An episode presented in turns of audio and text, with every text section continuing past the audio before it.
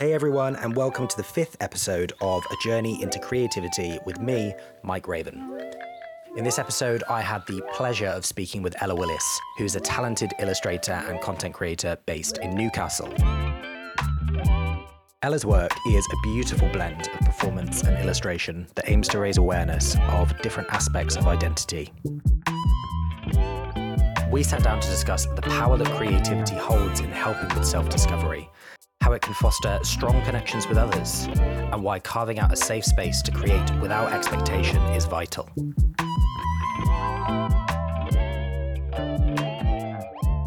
It's really nice to meet you. I'm really happy to have you on the podcast. Um, I am going to learn as much about you as everybody listening will as well, because we don't know each other. Um, so I'm really excited to have a chat with you. Could we start by you introducing yourself? Give us a little bit of an intro to who you are, where you're from, uh, and, and what you do. Yeah, so I'm Ella. Uh, I am a content creator and illustrator from Newcastle in England. Um, I illustrate, I also make videos talking about being an autistic person, talking about being a trans person, and I sort of use that to influence my artwork. I make funny sketches and also make informative content, I think, that sort of is shareable and has statements in it to, I guess, make an impact and spread awareness around the things that are part of my identity. I found your content super easy to digest. It was almost like I didn't know I was mm-hmm. learning until it was yeah. over. And then I was like, oh, okay, that was yeah. cool. Uh, it, it's so quick as well. I feel like your content, I mean, in, on the platforms that I've seen you on, um, mainly LinkedIn and TikTok, is super bite sized, yeah. very easy to kind of digest. Quickly. Yeah, and I think it's because that's the kind of content that I can digest easy. So I think it's just been a natural process of me turning that into content myself. Um, I mm-hmm. struggle with, you know, working on a project for too long. So I tend to just pick up my phone and speak. And whatever comes out, I post. Um, obviously, going through it, making sure that everything is accurate as possible. But, you know, I just, I try not to put too much pressure on it because people can tell. Like, they really can tell if you've put too much into it without it actually being authentic. And that's the kind of content that flops. Yeah. It doesn't do well. When did you realize that? So, the type of content that you're producing, it, it seems that it's super hmm. educational. Mm. Um, it's very inspiring, but there's also this kind of thread of advocacy through it as well. Is that something that you felt like you didn't have or you weren't seeing that you wanted to put out into the world? Yeah. I mean, the reason I started was because I was seeing a lot of things online um, around certain topics, but I didn't feel like people were talking about it enough. So, like, the first couple of videos that I made were about a terrible film that had come out um, about the autistic community, but nobody had watched it. They were just talking about the trailer. Okay. So, for me, I was like, I'm going to watch this so that nobody else has to. And I think that allowed me to sort of find a niche, I guess. Um, Mm-hmm. And it also meant that it then opened up this door of people going, Can you talk about this? What about this experience? And it just ended up being sort of me talking about my experience and the journey that I was going on. And people became invested and it like it blew up in a way that I just never expected. And it, it was not intentional. It was never a, a goal of mine. Um, but it came very naturally, I think. And yeah, it's still going. well, the reason that you were so invested in that is that because it was a story to do with something that was so related to yourself? Yes. Um, I find it quite easy to talk about myself, and I think that's often viewed as being like egotistical and narcissistic, but I think it's a natural thing to be able to go, this is what's going on inside of my head. Do you relate? Hmm. Um, I think it's a very autistic thing as well to sort of not necessarily see things from other people's perspectives, but not in a bad way. What first of all, when when were you diagnosed with autism? When did you first kind of have that solidified for you that yes, that is the diagnosis? So I got diagnosed this time last year, but I knew a good okay. two years before that. Um, I sort of figured it out while I was in my second year of university, um, which was very difficult. Again, it was in lockdown. Um, and I feel like that slowness and the stillness of the world not moving allowed me to really invest time in okay what's going on here why am i struggling when nobody else is um, yeah and i that is definitely something that i didn't see online people really talking in depth about the diagnosis process because it's hard and it's traumatizing and nobody really understands that because you just see it as sort of this is what the NHS does this is how you go private and you're going to get diagnosed like that and that is not how it works at all um, there are so many bumps in the road, and there are so many things that make you feel like, you know, quitting, gaslight yourself into thinking that you're not, the imposter syndrome, the ableism. It's horrible. it's a it's a really difficult thing to go through. So, without going over too much of that, because I obviously don't want to bring up anything that's particularly triggering or. But for those who might not know, or for those who could do with a little bit of education mm. on this podcast. What's what's the one thing or what's kind of one clear thing that people should know or something that you would like to tell people about autism? Um, I think a big thing is that we're all different. And if you've met one autistic person, you've met one autistic person. Um, and I think that is the same for sort of every trait that you have. Um, that every autistic person that you meet is going to have different needs. They're going to experience the world differently. And there are things that tie us together, obviously, and there are common themes within it. But you need to understand that you cannot apply your knowledge from one autistic person to another and expect that to be received well because I find that you often get stereotyped. You are often told what you can and can't do because of that label, which is completely, you know, silly because just like anything, every human is different. Every human has different capabilities, things that they're going to struggle with. And I think if people understand understood that more and had more empathy for that, the world would be a lot easier for us. And it is a disability as well. I think people need to understand that too, is that inherently it is a disability and there are things that I do think I wouldn't be able to do if I didn't have an autistic brain, but I am a disabled person and that's not a bad word. Um, and I think that needs to be understood more because I hate the phrase autism is a superpower because it's not.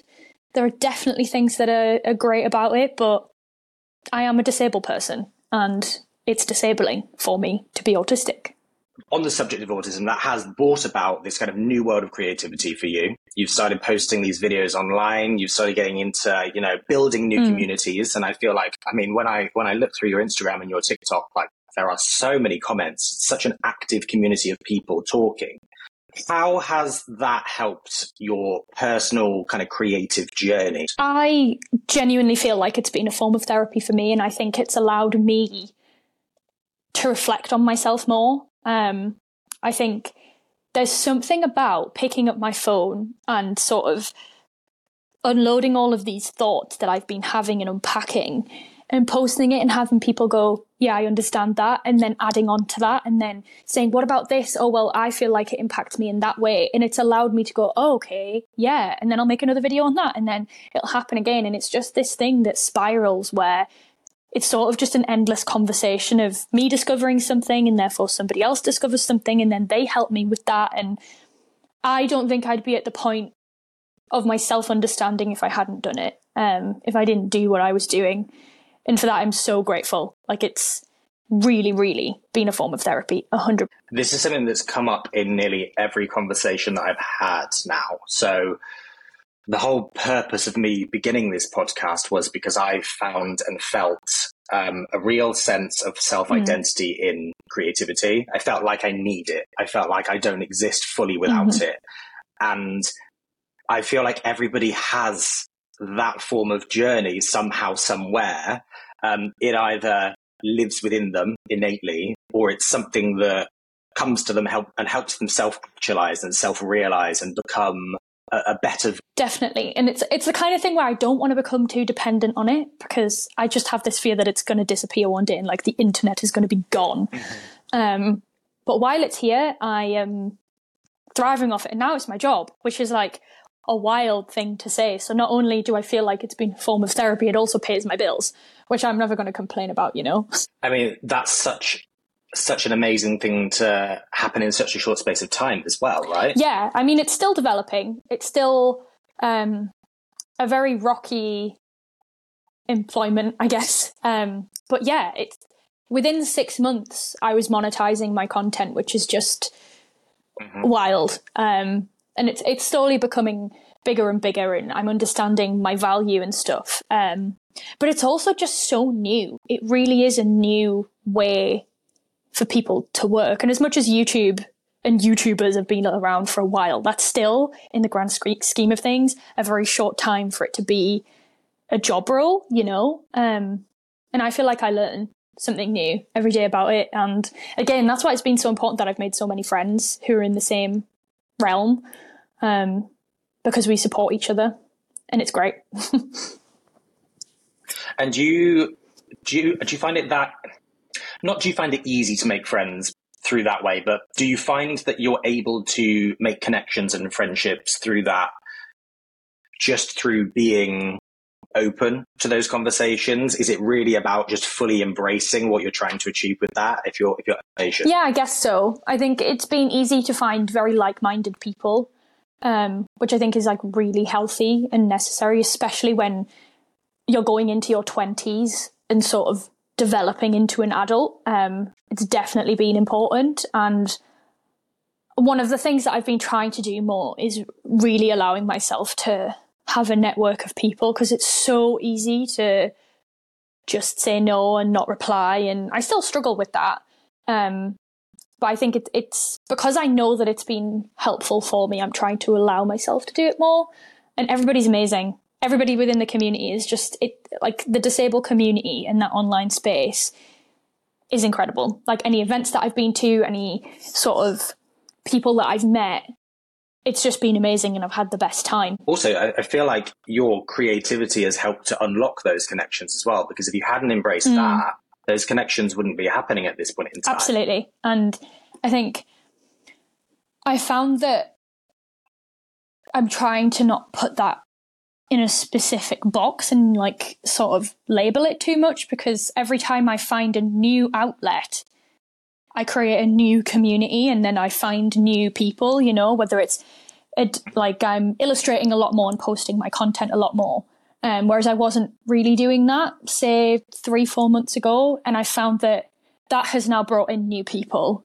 So, you know, the next thing that I come up with, that's going to find a new group of people and a new outlet. And yeah, I think it's it, it, it's absolutely integral to me and what I do. I'm glad you brought up the illustration actually, because that was one thing that I, I noticed outside of the content that I kind of saw from you originally. Like I, I entered through this more educational, supportive content. I then hmm. found mm. the illustrative content. I then saw the book that you've illustrated. And That's just come out? Yes, it came out about a month ago. And that book is called The Autistic Guide to Adventure. Um, which is fully fully illustrated by you. Uh, yeah, all of the illustrations that are inside are mine. Yes. Tell us a little bit about that project, how that came about, what the book's about. Yeah, so um, I got contacted about about that book um, late 2021, and Ali, the author, just contacted me and said, "Hey, I'm writing a book for people to do adventurous things as an autistic person and I want some illustration content and I just said yes. There was no questions, there was no send me some more details. I just said yes. And it was actually the first professional project that I'd ever worked on um, as an illustrator and it's been amazing. Like I feel so privileged that that first professional piece of work is on something that really really relates to me and it's not just something where I'm somebody's told me what they want and I'm I'm drawing it and bringing it to life. It's something that actually I'm bringing to life parts of me, you know, that um, are so amazing because there's ad- like adventurous things in there that I did as a child, and so many people have said, "I wish I had this as a kid," or "I really wish I'd had this while I was parenting my child," and things like that. And it's just, it's been so needed, and it's it's one of a kind. There is nothing else on the market that is like that, which is pretty cool. Like such an amazing book. I mean, it seems like there's so much in there that will help young autistic people as well. And I feel like the illustrations really help to bring to life the adventures that they can go on and the things that they can do. Absolutely. And it covers so much things that I think non autistic people would not assume would be helpful. You know, goes through the sensory mm-hmm. expectations, what the cost is, what you can expect, answering, you know, frequently asked questions or things that you might not need, you might not know that you need support for. And I think having illustrations just provides that visual aspect because sometimes I can struggle to understand something unless I can see it. Um, so not only yeah. does it bring it to life, it also helps. It's also something that makes things more accessible. Is having a drawing, um, which has been really fun to see it come to life and on shelves and actually in print. Where can people purchase the book? Um, so it's at most big retailers online: Waterstones, WH Smith, Amazon, and I'm pretty sure Amazon does uh, worldwide shipping, which is the best place to go if you're looking for it internationally. Or you you um, touched on a second ago your collective, yeah. um, and the collective is called the Canny Queer Collective, a Newcastle based, where yeah. you're based. Did you start the collective? Yes. So I um, messaged a group chat that I was in with a lot of queer people in the area um, at the end of 2021. And I was like, would anybody want to get involved in doing something like this? Because I was lonely and there was nothing. And I felt like, what am I going to do? I'm not going to make any friends. I'm just going to do it myself. Um, and we had an initial meeting at the beginning of last year. And now it's a group of me and my friends. And we run sort of a little bit of everything. There is no clear path of what it is. We do coffee mornings, we do trips to local um, markets, sometimes we do big music events. It's sort of a little bit of everything. And it's mainly to cater for people who don't like drinking or don't want to do nighttime events because so much of queer culture is focused around alcohol and nightlife. And quite a lot of people don't feel safe doing that or they don't drink. Um, so that's what that was mainly for. And it's just grown and grown. And it's really a lovely space, like really lovely. It's so nice to hear about encouraging ways to socialize and express yourself and, and kind of be with other people in the community that doesn't involve going out and yeah. drinking. I mean, that's not how I make friends. Like, I'm not going to meet my best friend or a potential partner or whatever when I'm drunk in the middle of a dance floor and I can't even hear them speak. You know, that's just not like that doesn't feel healthy or safe to me. Whereas a coffee meeting, you end up meeting so many different people who are already a friendship group or people are coming on their own and you just end up chatting to people and it's a it's a really lovely space and not only do I feel like we're providing that for people I also think it's helped me um, meet like-minded people which is always great again and is that something where you kind of inject your creativity into that collective as yeah, well? Yeah, I think so. I mean, we've got a illustration workshop coming up um, in collaboration with Unmasked, which is Ellie Middleton's community, um, which is something that I'll be running, which is exciting. And I think it's also because we don't have a set plan of where we want to take it, we're always looking for fresh and new ideas and it's always exciting to be like, oh, this is new. This is something we've not done before. Let's see how it goes. We do open mic nights as well, which is the talent in Newcastle in the queer community is just unbelievable. Like somebody new comes every time and it's just unreal. I'm really interested to know do you remember a first time that you kind of really needed creativity in your life or when you first realized that it was important to you? Yeah. Um, I think I remember one of the things that sparked it for me was I won this art competition when I was six, and I was not. I, w- I was a creative child, but it wasn't my only outlet.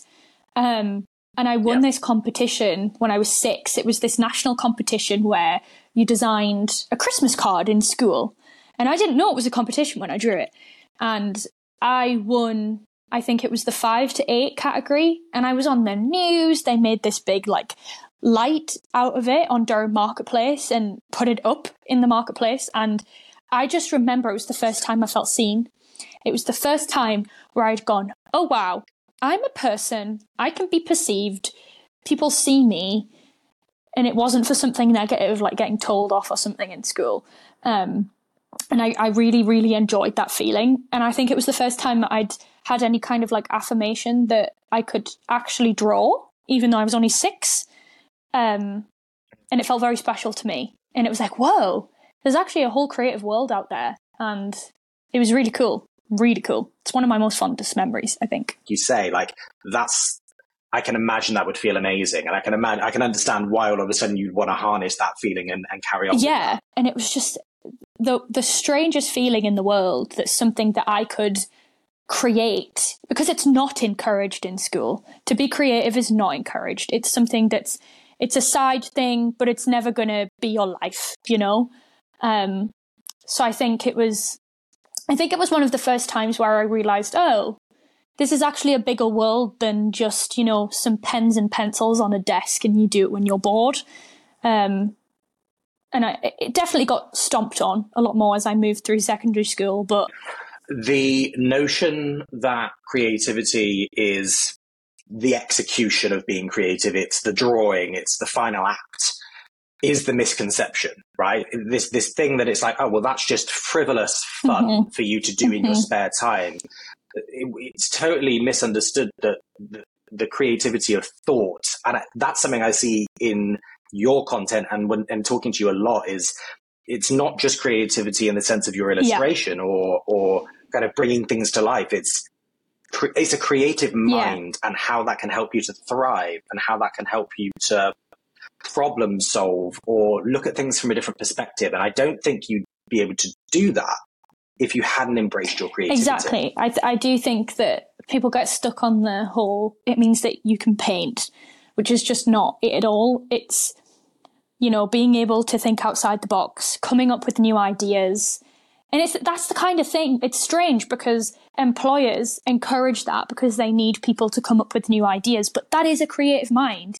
You might not be artistic, but you're creative. And I think, you know, every invention had to come from a creative mind. If we encouraged it more, even if it was just being able to think a little bit differently, um, people would be happier. It's difficult because being able to, you know, just embrace your creativity allows you to go on different paths and come up with different mediums of expression and employment and you know i think it's very sad i think it is and it's like to me it's almost like and understand science yes. but the arts as a vocation um, as a way to kind of better understand mm-hmm. humanity mm-hmm. is something completely untapped and something not completely untapped, but underutilized. Yeah. And something that if we lent into more or allowed students, individuals to explore themselves through that, I just think like I honestly think it would solve nearly all of our well, problems. You know, during the first lockdown, the things that people were encouraging when you were stuck at home was read, paint, pick up a Create, new hobby. Yeah. Oh, um, this theatre is releasing at home versions of this play, and it's you know, the first thing that people are encouraging is the arts. They're they're encouraging you to yeah. do this for your mental health. I look at my younger self and I feel so sorry for them because I was confused. I was, you know, I had no idea where I was going in life because the way that my brain worked was not being lifted up. It was being pushed down. And like, had I not found this online space, I don't know where I'd be because, like, I was just forced into boxes that didn't work for me, and I'd probably be really unhealthy mentally if I hadn't had this outlet. And I probably would have been saved a lot of hard times had I been encouraged into these outlets already as a child. I don't think it's the social stigma that's attached to it as yeah. well, right? We we try to over intellectualize everything, like talking about the academia. Mm-hmm. Like it's so funny. Like the first thing you point out is read yeah. more, and what we do is we study artistic mm-hmm. writing, mm-hmm. and then we try and intellectualize it, and then we try and judge it. And we try and put a formula yeah. around it, and it's like, well, hang on a minute. Why don't we actually just embrace the mm-hmm. creativity of that and understand how it makes us feel, and understand how we then might use that to help us express ourselves with each other and become nicer, better people. Exactly. Like I remember I told my biology teacher, who was also my head of year when I was in sixth form, that I was taking drama as an A level. And he scoffed and he was like, You're never going to use that. That's not a real subject. And I have used my drama A level and what I learned in that more in my life than I have used my A level biology. Like I don't go around quoting photosynthesis every day but I do use the confidence that I built in that classroom as a drama student every day. It's, I mean, if I hadn't took drama, I probably wouldn't be doing what I'm doing now because it, it made me find a love for performing. And that's what I do online. And I think it's just so sad that I was trying to listen to an academic man with no creativity judge me on my creativity. Like that's the last person I should be listening to, you know? I mean, to take it back to what we were talking about at the start in terms of, you know, support, this idea of not understanding being a blocker. I this has come up in some of my past conversations as well. Is I think that I honestly think that everybody is creative. Yeah. Uh, interestingly, I think drama is a lot of the time a bit of a springboard into visual arts yeah. as well. It gives you these life yeah. skills. It, it, sets you up to understand how to engage mm. with people, how to have self confidence, yeah. like you say. And I feel like, of course, of course, you learn so much from yeah. That. Like, it, why wouldn't you? And the fact that those people wouldn't understand is so yeah, strange. and it's not even necessarily what you learn. It's also, I feel like a lot of, especially queer and autistic people, relate to feeling connected to your art teacher or feeling connected to your drama teacher because they're one of the first people that understand you and they're one of the first people that allow you to express yourself. And I think what I took away from my drama class is it was the first time somebody had allowed me to stand up on stage and do what I wanted or talk to them about, you know, what's going on inside of my head. And I think for that, you know, I mean, one of the first things that I think about whenever I have success in anything is, oh, I wish I could tell my drama teacher, or I wish I could show this to my art teacher or my English teacher, because they were the first people that believed in me and I connected to. And I think that in itself is really special. If all of your teachers were like that, imagine how amazing school would be. What I find interesting is the arts in general are so subjective. Mm-hmm. There's no right answer. But there's actually a beauty yeah. in that because when you're young and when you're given the opportunity to kind of express yourself and there's a level of truth yeah. that you experience for the first time, that's when all of a sudden it's like, oh wow, okay, here is an entirely new level of something I've never mm. felt or never understood before. And I still don't I still don't think you know that at the time no. necessarily. But I feel like hearing you talk, that idea of truth, mm. of finally being able to express or do something that's so innate to who you are yeah. and not be judged for yeah. it. That there, it means that when people engage in your art, when people engage in your performance or whatever, you are connecting to people who may have felt unseen. And there is something so special about going to see something or engaging with something and going, oh, whoa, somebody's put that into words or somebody has visualized how I feel, what I've been through, and I think that's amazing because not everybody's going to get it. And that's because everything is so different and everything is subjective. But I just think that the arts allow people to connect on a different level. And I think that's pretty special. How has creativity helped you to find a place in the world? Mm, I think, I mean, for one, it's like become my platform. But I think, like I was saying earlier, it's I think every time I do something, I learn a little something new about myself. Um, whether it's somebody alerting me to that, or whether it's some like me in the process of doing something, even if it's like figuring out what I struggle with. I think drawing and illustration has allowed me to realize things about my brain and my sort of process of doing things. Um, and I think it's allowed me to connect with myself in a way that I, I don't think I ever would had I gone down the path that school wanted me to. Um, yeah. And I think I, f- I feel content. It's the first time in my life where I've felt content and I'm happy with where my life is at, which I think a lot of 23 year olds don't get to say that until, you know, yeah. They're in a place where they've got their own home or they're having children or whatever, because that's not my idea of contentment. Um, and I, I genuinely feel at peace with my life, which is great. feel like it's made you very self aware. A hundred percent. A hundred percent. Um, sometimes I'll make a video and then I'll watch it back and I'm like, whoa, I did this thing or I said something in that way. Um, and people will point things out to me or, yeah, I think it's allowed me to understand what works for me as well. I think a lot of the time, people would be a lot better if they forced themselves out of that safety bubble and tried to do those more creative things. Yeah, I, I do think that you're not going to learn anything about yourself if you're constantly in your safe space. And obviously, you have to look after your safety. But in terms of, you know, trying something new, even if you don't like it, you've learned something that you know you're not going to like, so you don't need to do it again. Um, and it's going to push you in a different direction, which is great, I think. There are lots of projects that I've tried and thought, yes, this is going to be my life. And then it's now just in a heap in the corner of my room that I've not looked at in over a year. Um, but you know, I learned something new and I moved on. Talking about those lessons, is there one particular lesson that's kind of that stands out to you in terms of what you've learned through your creativity? Mm.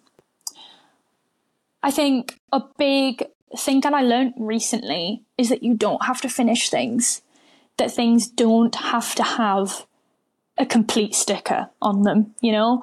And there are so, again, there's so many things that I've picked up and then just stop doing. And even when it's simple things, just like a new illustration, there are so many drafts that I've not finished, and that's okay because I learned a new skill while I was doing it, or it, it rubbed away the boredom, or it like, it allowed me to come up with something different that I preferred. And that's okay. And I think sometimes we get so obsessed with having to finish things. And if you don't finish it, means it's broken or it's wrong or, you know, that incomplete is a bad word when it's not. It's just not done and that's okay. And you can leave it and move on. The idea, we I feel like we are always striving for this kind of perfect package of this end yeah. product. I'm very guilty of that. I, I very much like things to be perfectly yeah. finished, nice fine edges, uh, but there is actually a bit of mm-hmm. beauty mm-hmm. in in not worrying about that and, and just kind of embracing the process. Yeah, and not looking at it as a failure, as if you have failed and you are broken, when that is just so not true. Um, there are plenty of things that need drafts and plenty of things that need sort of a rough copy before anything is finished. And just look at them like that and don't beat yourself up because you didn't finish it that idea of like time uh, and enjoying the time spent mm. rather than wishing the time away um, is something that I think creativity can help mm. with a mm. lot as well. I think if you embrace that, um, and you know, we do creative things because we love yeah. them, so we should enjoy doing them. Yeah, hundred percent. And I, I think that's a hard lesson to learn as well because I think that you can get caught up in doing things that you don't enjoy because you think you should be doing them. And yeah, that can be difficult. And sometimes it can hit you like a ton of bricks all at once of like, oh, okay, I actually don't enjoy this anymore.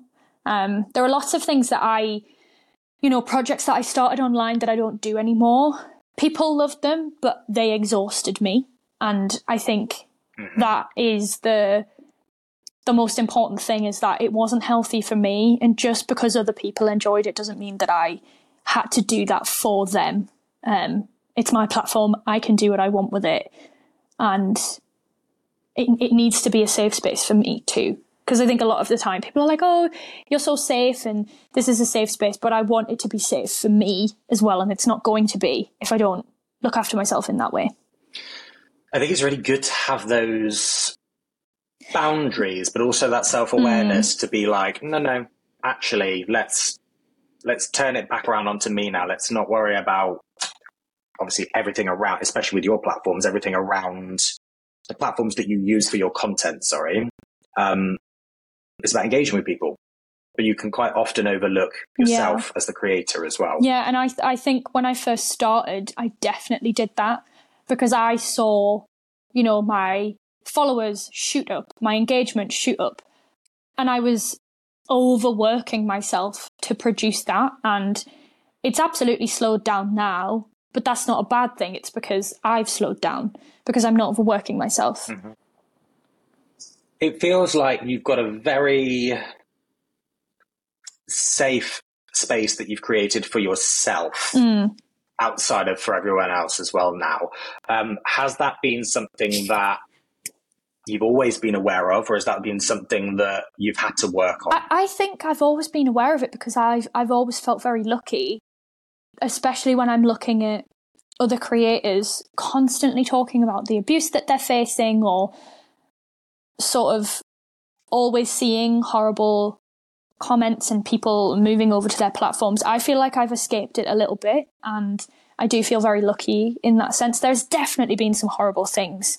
Um, but I feel like I have a lovely platform of people who regularly engage in the things that I do, um, which is lovely, especially now that I've got physical spaces like the collective and things like that.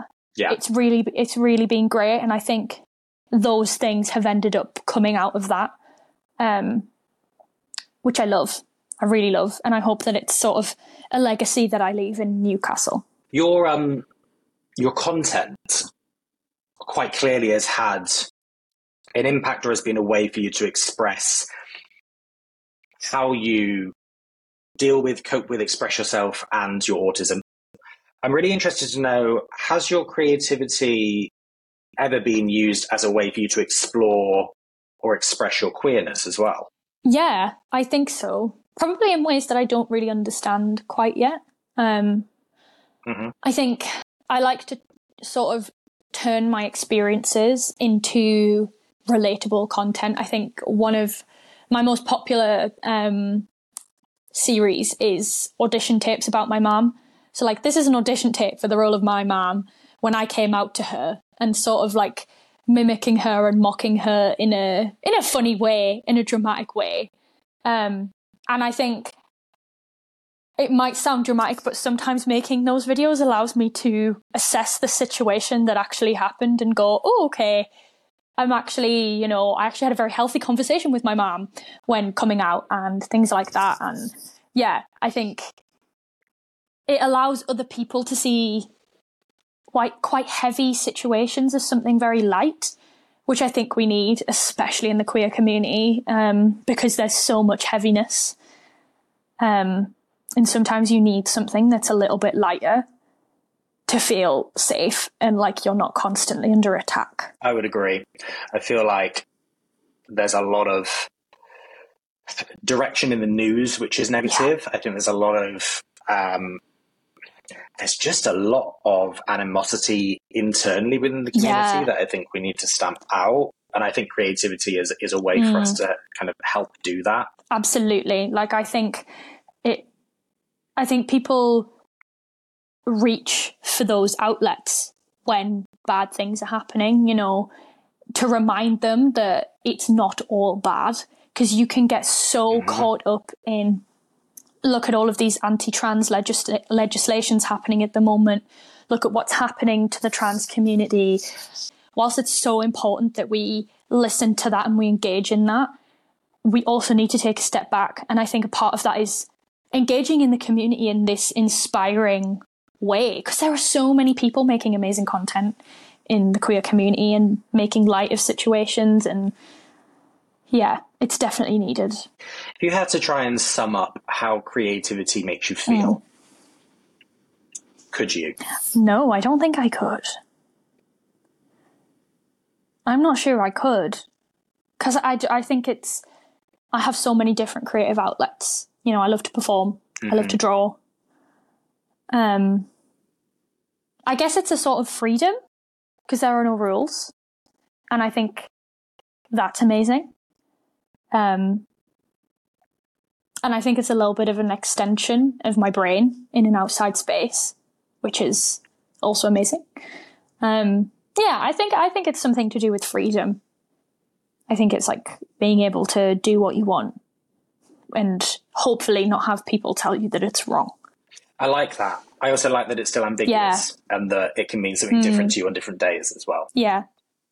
Your content, your illustration, your creativity, um, my perception of it is that it's big, that it's exciting, that it's supportive, um, it's expressive. Uh, I feel like I, I, see lots of expression in kind of the kind of different facets of your creativity, kind of from what I see across all the platforms you use. One thing I notice a lot of um, is color as well, and I'm looking at your yeah. living room there as well. Has color always been a big thing for you? Yeah, I mean, one of my earliest hyperfixations was purple. Like everything had to be purple, and then now I think it's just such a source of joy.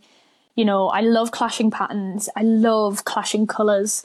Every single room in my house is sort of, you know, this room here is pink and orange and um, red, whereas the room next door is stripes of different colours. And I just think it, it if you're not surrounding yourself in your own home with what brings you joy, you're never going to be happy. And for me, I don't care whether somebody walks in here and go, whoa, this is going to give me a migraine. For me, it's like my safe space and I love color, mm-hmm. even clothing. Like I love colorful fashion.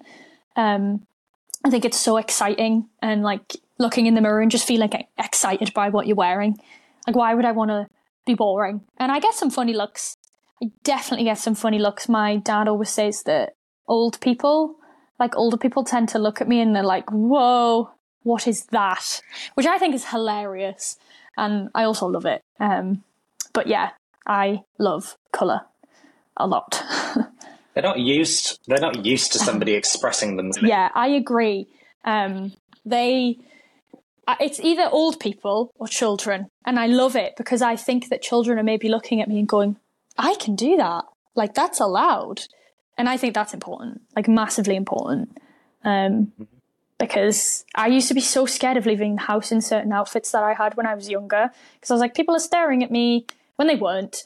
And um, yeah, I wish I'd, I'd had that affirmation as a child that like fashion is a statement and it's great. I feel like it all ties in with everything that you do with your content mm. as well. This idea of the process of a, of a creative mind, of creative thoughts. Like it feels to me like all of these little jigsaw puzzle pieces are forming this kind of wider hmm. part of who you are, what you represent, what you're saying to people, you know, your fashion, the thoughts that you have, the way that you put out into the world, the illustration you throw in with that. It's all this kind of, it's all supporting this message that you're pumping out into the world. And again, I think that, you know, I said, it feels, your content feels very mm. positive, And I think that your love of color has something to do with communicating that as well. Yeah, I think so. And I think sometimes I don't see that because I, I can really struggle with sort of understanding the way that I'm perceived. Um, and I, I think that's another reason why like online platforms have been great because it's allowed people to say things like that to me and I've gone, oh, okay, now I understand myself a little better because of other people's perceptions mm. of me. And I think, I mean, if that's what people take away is positivity, I'm I'm not going to complain about that. Like I'm going to be happy about that. I would. I would absolutely. I also wouldn't worry too much about what people think of you. Either. I don't. Like I, from a, a young age, my teachers would say to me, "Wow, you're very careless about the way that people think of you," or you know, you've got such a confidence because I don't care. Like unless I've done something horrible, which I hope I never have. I do not care what mm-hmm. people think of me. Like, I really do not care if somebody thinks I'm too much because to a lot of people I'm not. And that's enough for me, you know. What do you think it is about how you think that helps you to be able to live life that way? I don't know, you know. I think a lot of it comes down to my parents, I think, is, you know, especially my dad, because he had he always encouraged sort of being different and um, having a creative outlet. Like he always encouraged that in me, and I think it's just because it's it, it's now become such an inherent thing in what I do. Um, yeah, and I I hope that maybe my content inspires that in other people because I think people need that. People need that like affirmation that people don't judge you as much as you judge yourself. And the biggest judge, especially in creative things, is yourself. Like the way that I scrutinize my artwork, nobody does that to to my artwork when they're looking at it, and I think you can apply that to wider life as well. Absolutely, you're always your own mm-hmm. worst critic. So a few a few final quick fire questions for you. First one, what do you think is more important, the process of being creative or the outcome? Definitely the process. I think because we touched on, you know, learning about yourself through it. Next one. Do you think that creativity informs your identity or is your identity informed by your creativity? I I'm gonna go rogue and I feel like it's a mixture of both. Like I, I feel like that's just a cycle that sort of flips from one to the other of I figured this out about myself because I've been mm-hmm. creative and this about myself. What can those listening take away from your journey or your approach to creativity? To not listen to the haters. Don't listen to the people that, you know, push you down because you can make a career out of it and that's okay. And I feel like by listening to yourself and loving yourself a little bit more, you'll discover more mm. about yourself and it will therefore be easier to do those things you love as well. Yes, definitely. And I think you need to have an enjoyment in what you do and have like a lust for life, I guess, um, in order to create stuff that feels that way to other people. Ella, thank you so much. Where can people find more of your work, find out more about you, see your content? Um, so I am underscore Ella Willis on Instagram, which is where I post a lot of, you know, advocacy and more intimate things, I guess. And you can find me on LinkedIn, where I post a lot of important information. And my Etsy, where you can buy my artwork, is also linked in all of those socials. And I have a TikTok as well, but that's mainly silly. And the book is out now, and you can find yeah. it in all good retailers. Thanks for listening to Self Esteem. Find out more information about this week's guest in the show notes. Follow us at Self Esteem, that's S L F E S T M everywhere. And check out our website for extended interviews and more episodes. slfestm.com, S L F E S T M. If you like what you've heard today, please like, subscribe, and leave a rating wherever you get your podcasts. And share it with your friends. It all helps. See you next episode for another journey into creativity.